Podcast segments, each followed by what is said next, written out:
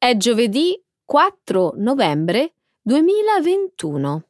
Benvenuti a una nuova puntata del nostro programma settimanale di livello intermedio, News in Slow Italian. Un saluto a tutti. Ciao Alessandro. Ciao Carmen.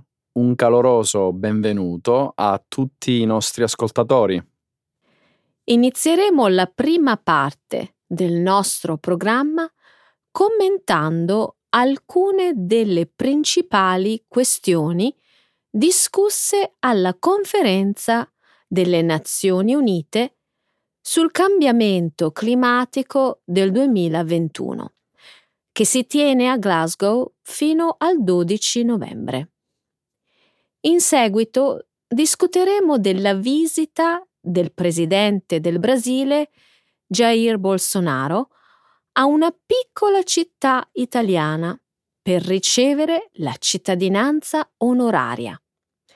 Poi, nel segmento dedicato alla scienza, ci occuperemo di uno studio pubblicato il ventinove ottobre sulla rivista Current Biology, in cui si suggerisce che i cani distinguono le parole in un modo simile agli esseri umani.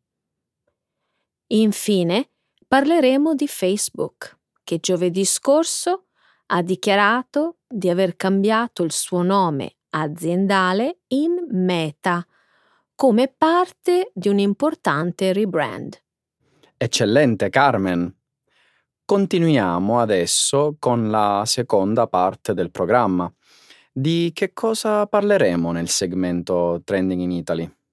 Questa settimana discuteremo della sospensione del processo che riguarda la morte di Giulio Regeni, il dottorando italiano ucciso al Cairo nel duemilasedici da alcuni agenti segreti egiziani.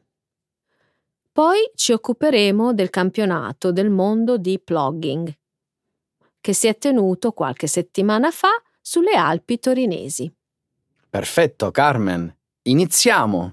Certo, Alessandro. Via allo spettacolo! La conferenza di Glasgow sul cambiamento climatico affronta molte questioni. Domenica è iniziata a Glasgow, in Scozia, la Conferenza delle Nazioni Unite sul cambiamento climatico. Vi hanno preso parte i firmatari della Convenzione Quadro delle Nazioni Unite sui cambiamenti climatici. L'accordo U N F C C C fu inizialmente firmato alla Conferenza internazionale del Vertice sulla Terra, tenutasi a Rio de Janeiro nel millenovecentonovantadue. L'U N F C C C diventò un trattato nel millenovecentonovantaquattro. Nel millenovecentonovantasette fu firmato il Protocollo di Kyoto. In seguito fu sostituito dall'Accordo di Parigi, che entrò in vigore nel duemilasedici. Nel duemilaventi l'U N F C C C aveva centonovantasette firmatari.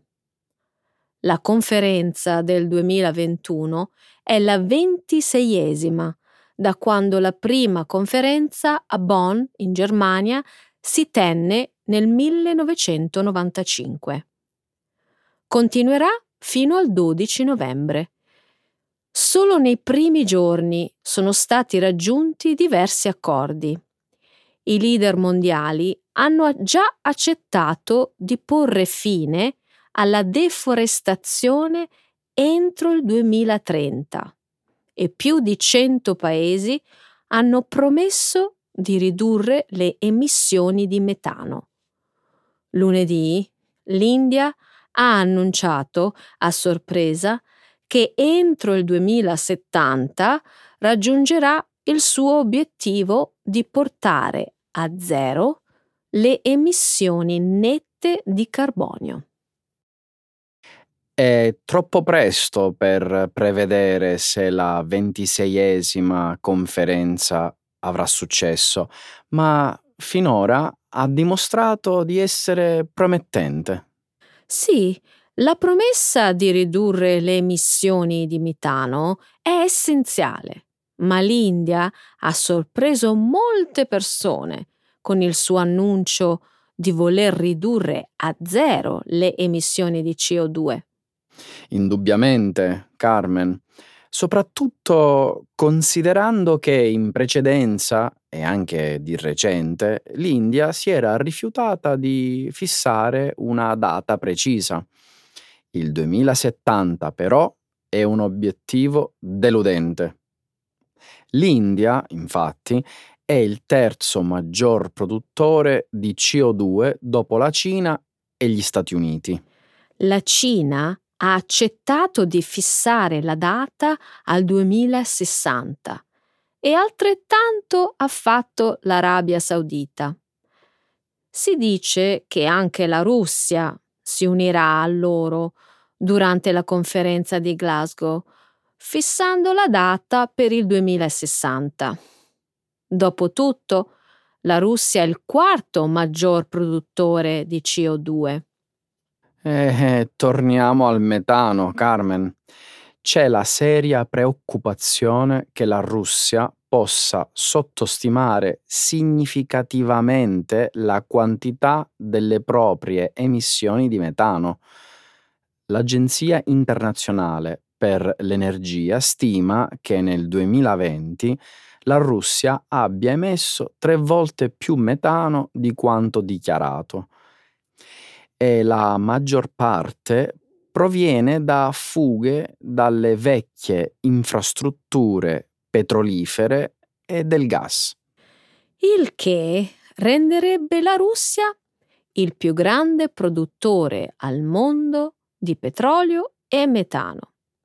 E non ha neppure aderito ai cento paesi che si sono impegnati a ridurlo.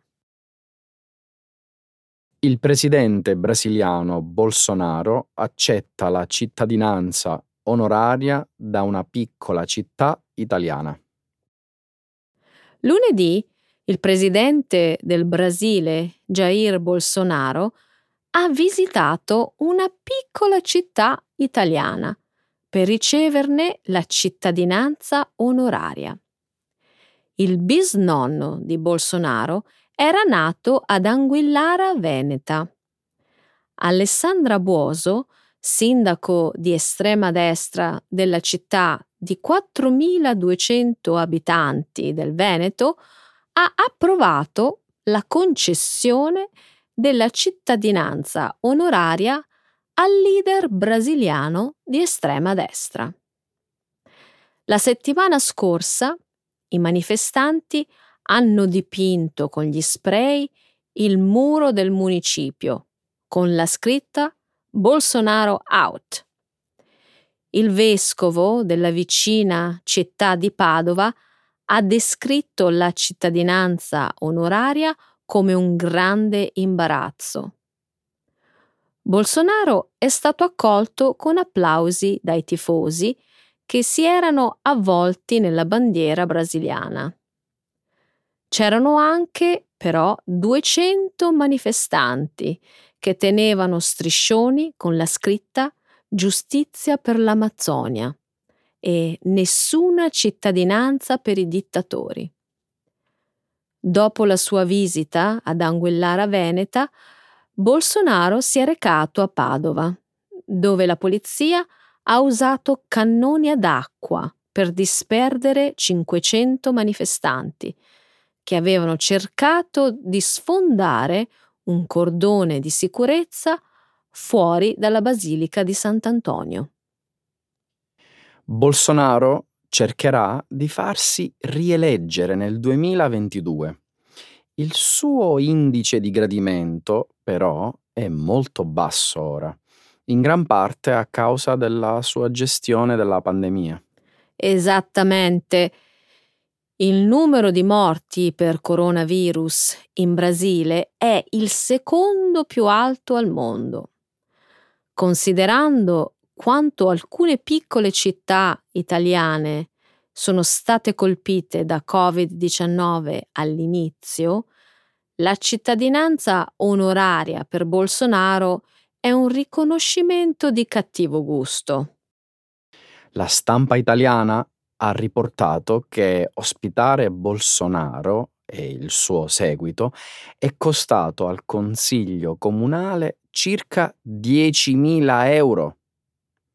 Ma cosa gli era venuto in mente al sindaco di destra? Soprattutto dopo che la commissione del Senato brasiliano ha chiesto ai procuratori di incriminare Bolsonaro. Il presidente è nei guai. Le accuse vanno dalla ciarlataneria e dall'incitamento al crimine per l'uso improprio di fondi pubblici e crimini contro l'umanità. Ma Bolsonaro è totalmente impenitente. Ha detto che è stata la volontà di Dio a farlo diventare presidente del Brasile. Afferma che il suo eccellente lavoro è riconosciuto dal popolo, ma non dai mass media. Dove ho già sentito questo tipo di discorsi, Carmen? Lo chiamano il Trump dei tropici per un motivo, Alessandro. I media statunitensi hanno riferito che Trump potrebbe sostenere Bolsonaro in un grande raduno in Brasile. Mamma mia, mi chiedo se questo aiuterà Bolsonaro. I cani distinguono le parole in un modo simile a quello degli esseri umani.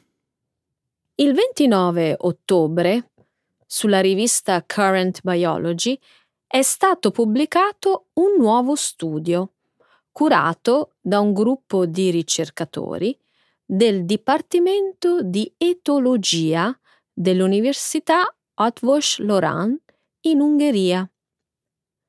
Secondo quanto riportato nello studio, i cani identificano le parole nel linguaggio umano in modo simile a quello dei neonati. Questo dimostra che i cani sono in grado di utilizzare statistiche complesse, per esempio il numero di volte che una parola si verifica, per imparare schemi lessicali. Gli scienziati hanno misurato l'attività elettrica e le variazioni di flusso sanguigno nel cervello dei cani. Hanno scoperto che i cani possono percepire parole e sillabe pronunciate dagli esseri umani in un modo del tutto simile. Sembra anche che i cani e gli esseri umani utilizzino regioni cerebrali simili per interpretare il linguaggio. I bambini usano calcoli complessi per decodificare la ricorrenza delle sillabe. Imparano a riconoscere sequenze di suoni per distinguere le parole. Allo stesso modo, i cani riconoscono i suoni analoghi nel parlato. Questa capacità non è stata riscontrata in nessun altro mammifero non umano. I ricercatori, però, non sono stati in grado di capire come i cani abbiano sviluppato una tale abilità. Wow! Ora guarderò il mio cane in modo molto diverso. Sì, dovresti proprio farlo. Mi chiedo come i ricercatori siano riusciti a tenere fermi e tranquilli gli animali usati nello studio per poter condurre i loro test. Dopotutto hanno usato elettroencefalogrammi complessi e la risonanza magnetica. Misurare l'attività cerebrale elettrica non è un compito facile. I ricercatori hanno specificamente affrontato questo problema, Alessandro. I test sono stati eseguiti su animali svegli, collaborativi e non legati. Tutti, però, sono stati precedentemente addestrati a giacere immobili durante il tempo delle misurazioni. E questo spiega anche come i cani abbiano sviluppato quei meccanismi complessi. Perché sono più intelligenti degli altri animali? Quella dei cani è stata la prima specie a essere addomesticata. Parlando spesso con loro, abbiamo imparato ad addestrarli. In questo modo, i cani hanno appreso come reagire ai nostri schemi di linguaggio meglio degli altri animali domestici. È incredibile, ma è anche un po' preoccupante. Di cosa ti preoccupi? Beh, parlo molto col mio cane, ogni giorno. È come una terapia per me. Ora dovrò pensare alle cose che gli dico. Non preoccuparti di questo. Il tuo cane può forse capire i tuoi problemi, ma non ti giudica, Alessandro. Il cambiamento di nome di Facebook scatena commenti ironici.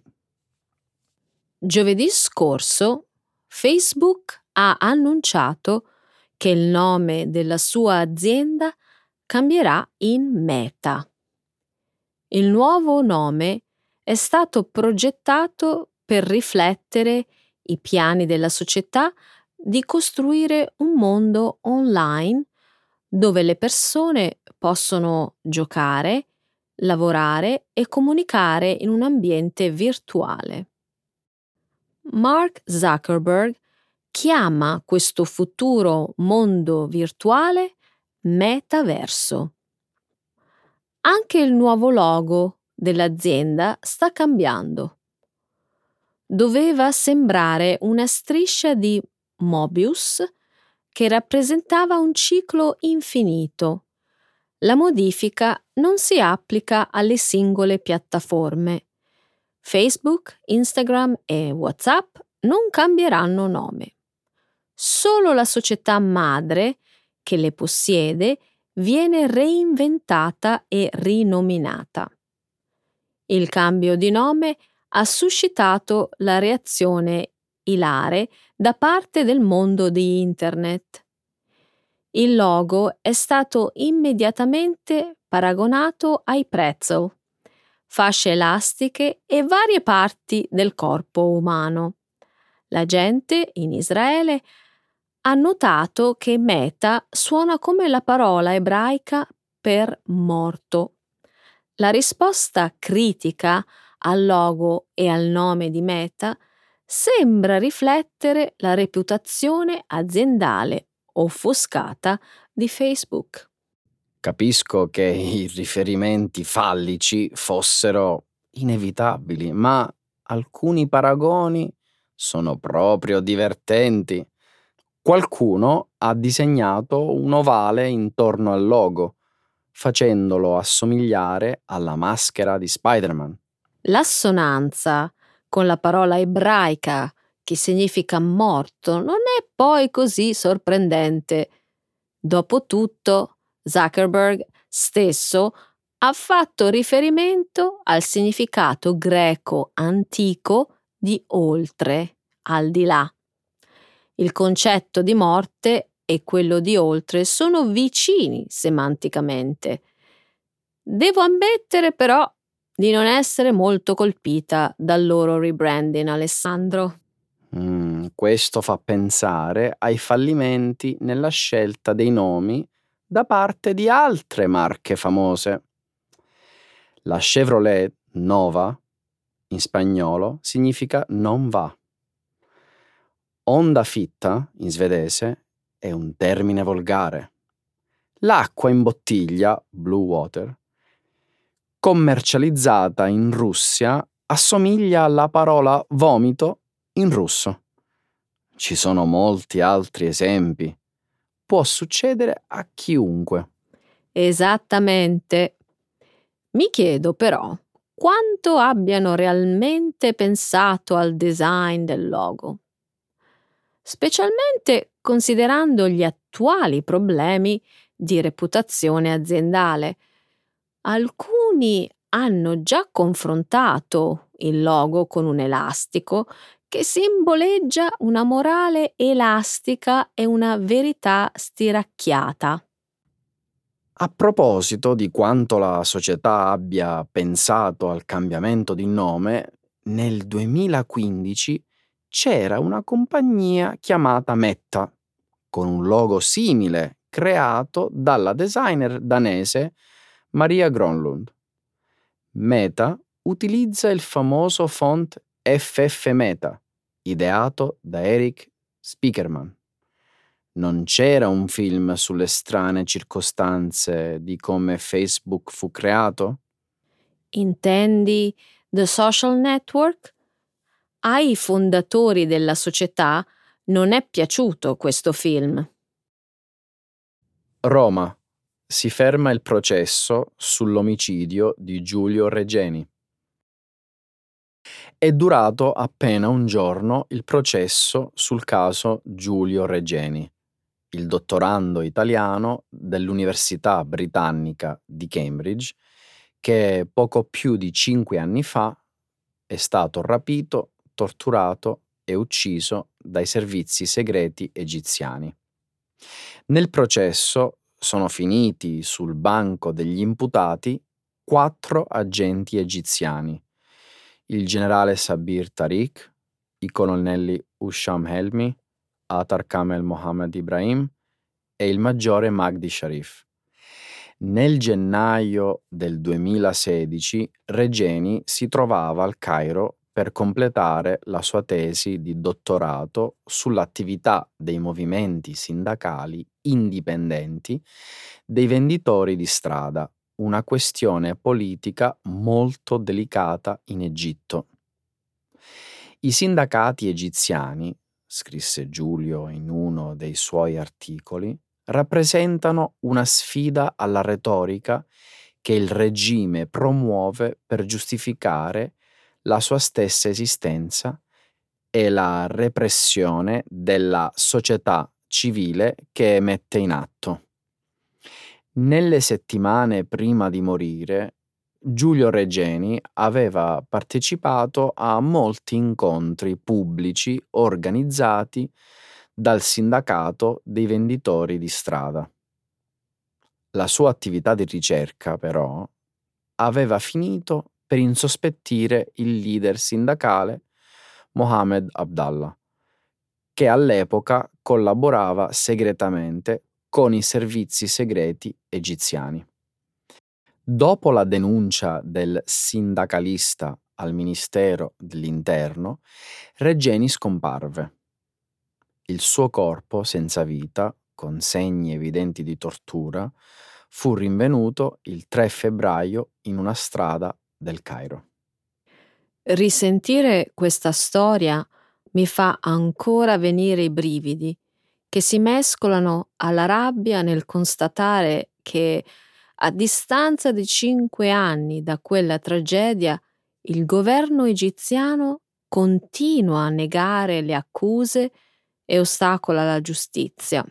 È vero, ed è stata proprio la mancata collaborazione dell'Egitto a portare i giudici della Terza Corte d'Assise di Roma a decidere di fermare il processo, che si è tenuto giovedì quattordici ottobre nell'aula bunker del carcere di Rebibbia a Roma, dopo solo sette ore dal suo inizio.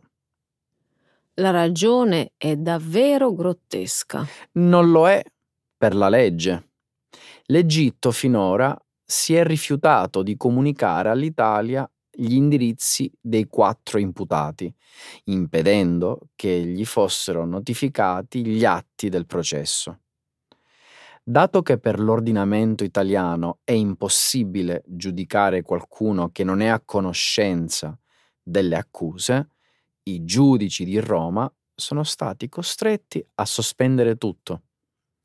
Per andare avanti si dovrà prima chiarire questo aspetto. Ma se l'Egitto continuerà a mettere i bastoni fra le ruote ai giudici italiani, il processo non potrà mai andare avanti e i colpevoli rimarranno per sempre impuniti. Vero.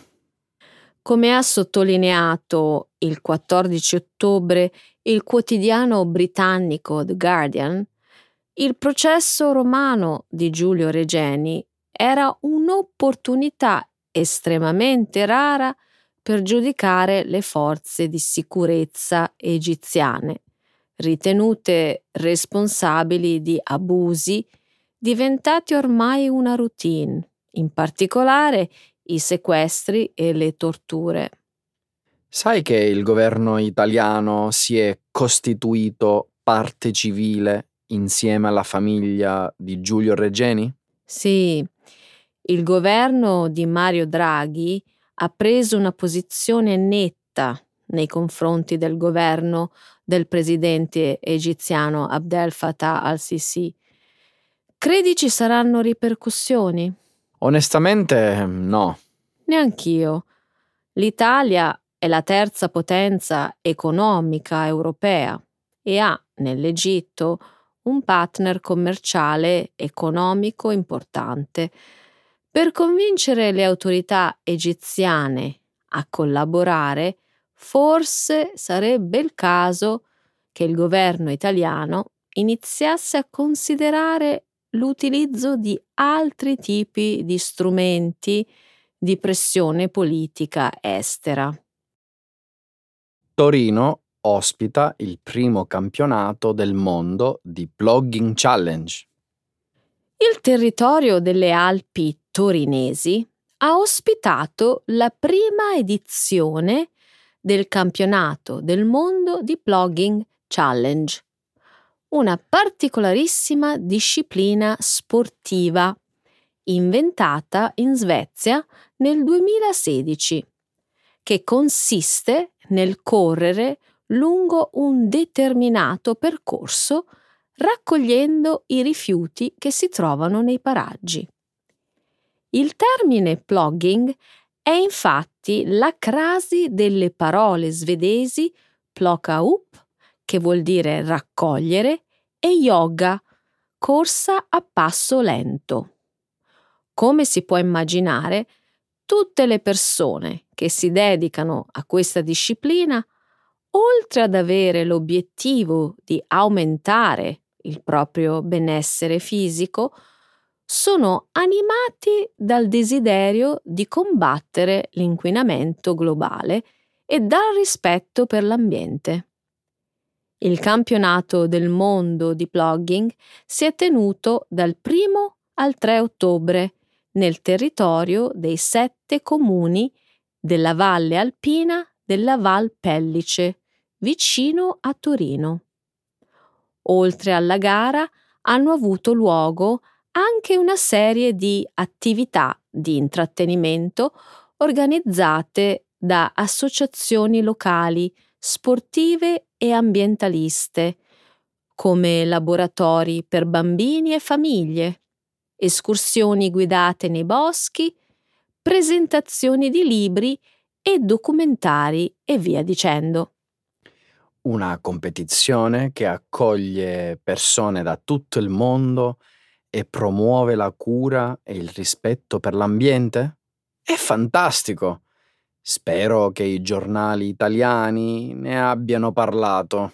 Sì, molti lo hanno fatto. Leggendo un articolo pubblicato il quattro ottobre dal Corriere della Sera, ho scoperto che lungo un percorso di millesettecentottanta chilometri di sentieri di montagna, i partecipanti hanno raccolto complessivamente quasi ottocento chili di rifiuti. Niente male, vero? In media ogni concorrente ha concluso la gara raccogliendo quindici chilogrammi di oggetti dispersi in mezzo alla natura. Chi si è aggiudicato il primo posto? Un ventiduenne di nome Pietro Olocco. Il suo punteggio è stato calcolato in base alla somma di vari fattori, come la distanza percorsa, il dislivello superato e i rifiuti raccolti, poi trasformati nell'equivalente quantitativo di anidride carbonica risparmiata. Uno dei propositi dell'iniziativa, infatti, è sensibilizzare l'opinione pubblica sui cambiamenti climatici provocati dalle concentrazioni nell'atmosfera di gas derivanti dalle attività umane. Bene, questo tema cade a fagiolo con una notizia di cui volevo parlarti, il rapporto pubblicato a fine settembre dalla Fondazione Centro Euro Mediterraneo sui cambiamenti climatici. Ne hai sentito parlare? Al momento non ricordo. La fondazione di ricerca ha fornito indicazioni sui rischi climatici che correrebbero le città italiane qualora l'innalzamento della temperatura terrestre dovesse continuare a crescere ai ritmi attuali. La conclusione è piuttosto allarmante. Entro la fine del secolo, città come Napoli, Roma, Bologna, Milano, Torino e Venezia potrebbero vivere estati molto più torride di quelle attuali. Gli inverni saranno invece caratterizzati da improvvisi e violenti temporali, con allagamenti sempre più frequenti e continui dissesti idrogeologici. Preoccupante. Allora, forse in futuro avrebbe più senso organizzare la Plogging Challenge nei centri urbani, che soffrono maggiormente del problema dell'inquinamento e della gestione dei rifiuti. L'iniziativa potrebbe essere utile a rendere più pulite le strade, ma anche a sensibilizzare la popolazione e le amministrazioni locali sui temi ambientali. Ti piace come idea? Credo che organizzare eventi di questo genere, a prescindere dal luogo, sia sempre un'ottima idea. La cosa più importante è che si ponga sempre al centro dell'attenzione la questione climatica. Un problema che ormai non si può ignorare. Allora Carmen, eccoci qua di nuovo alla fine di questo episodio. Ci vediamo la settimana prossima. Certo, alla prossima. Ciao. Ciao.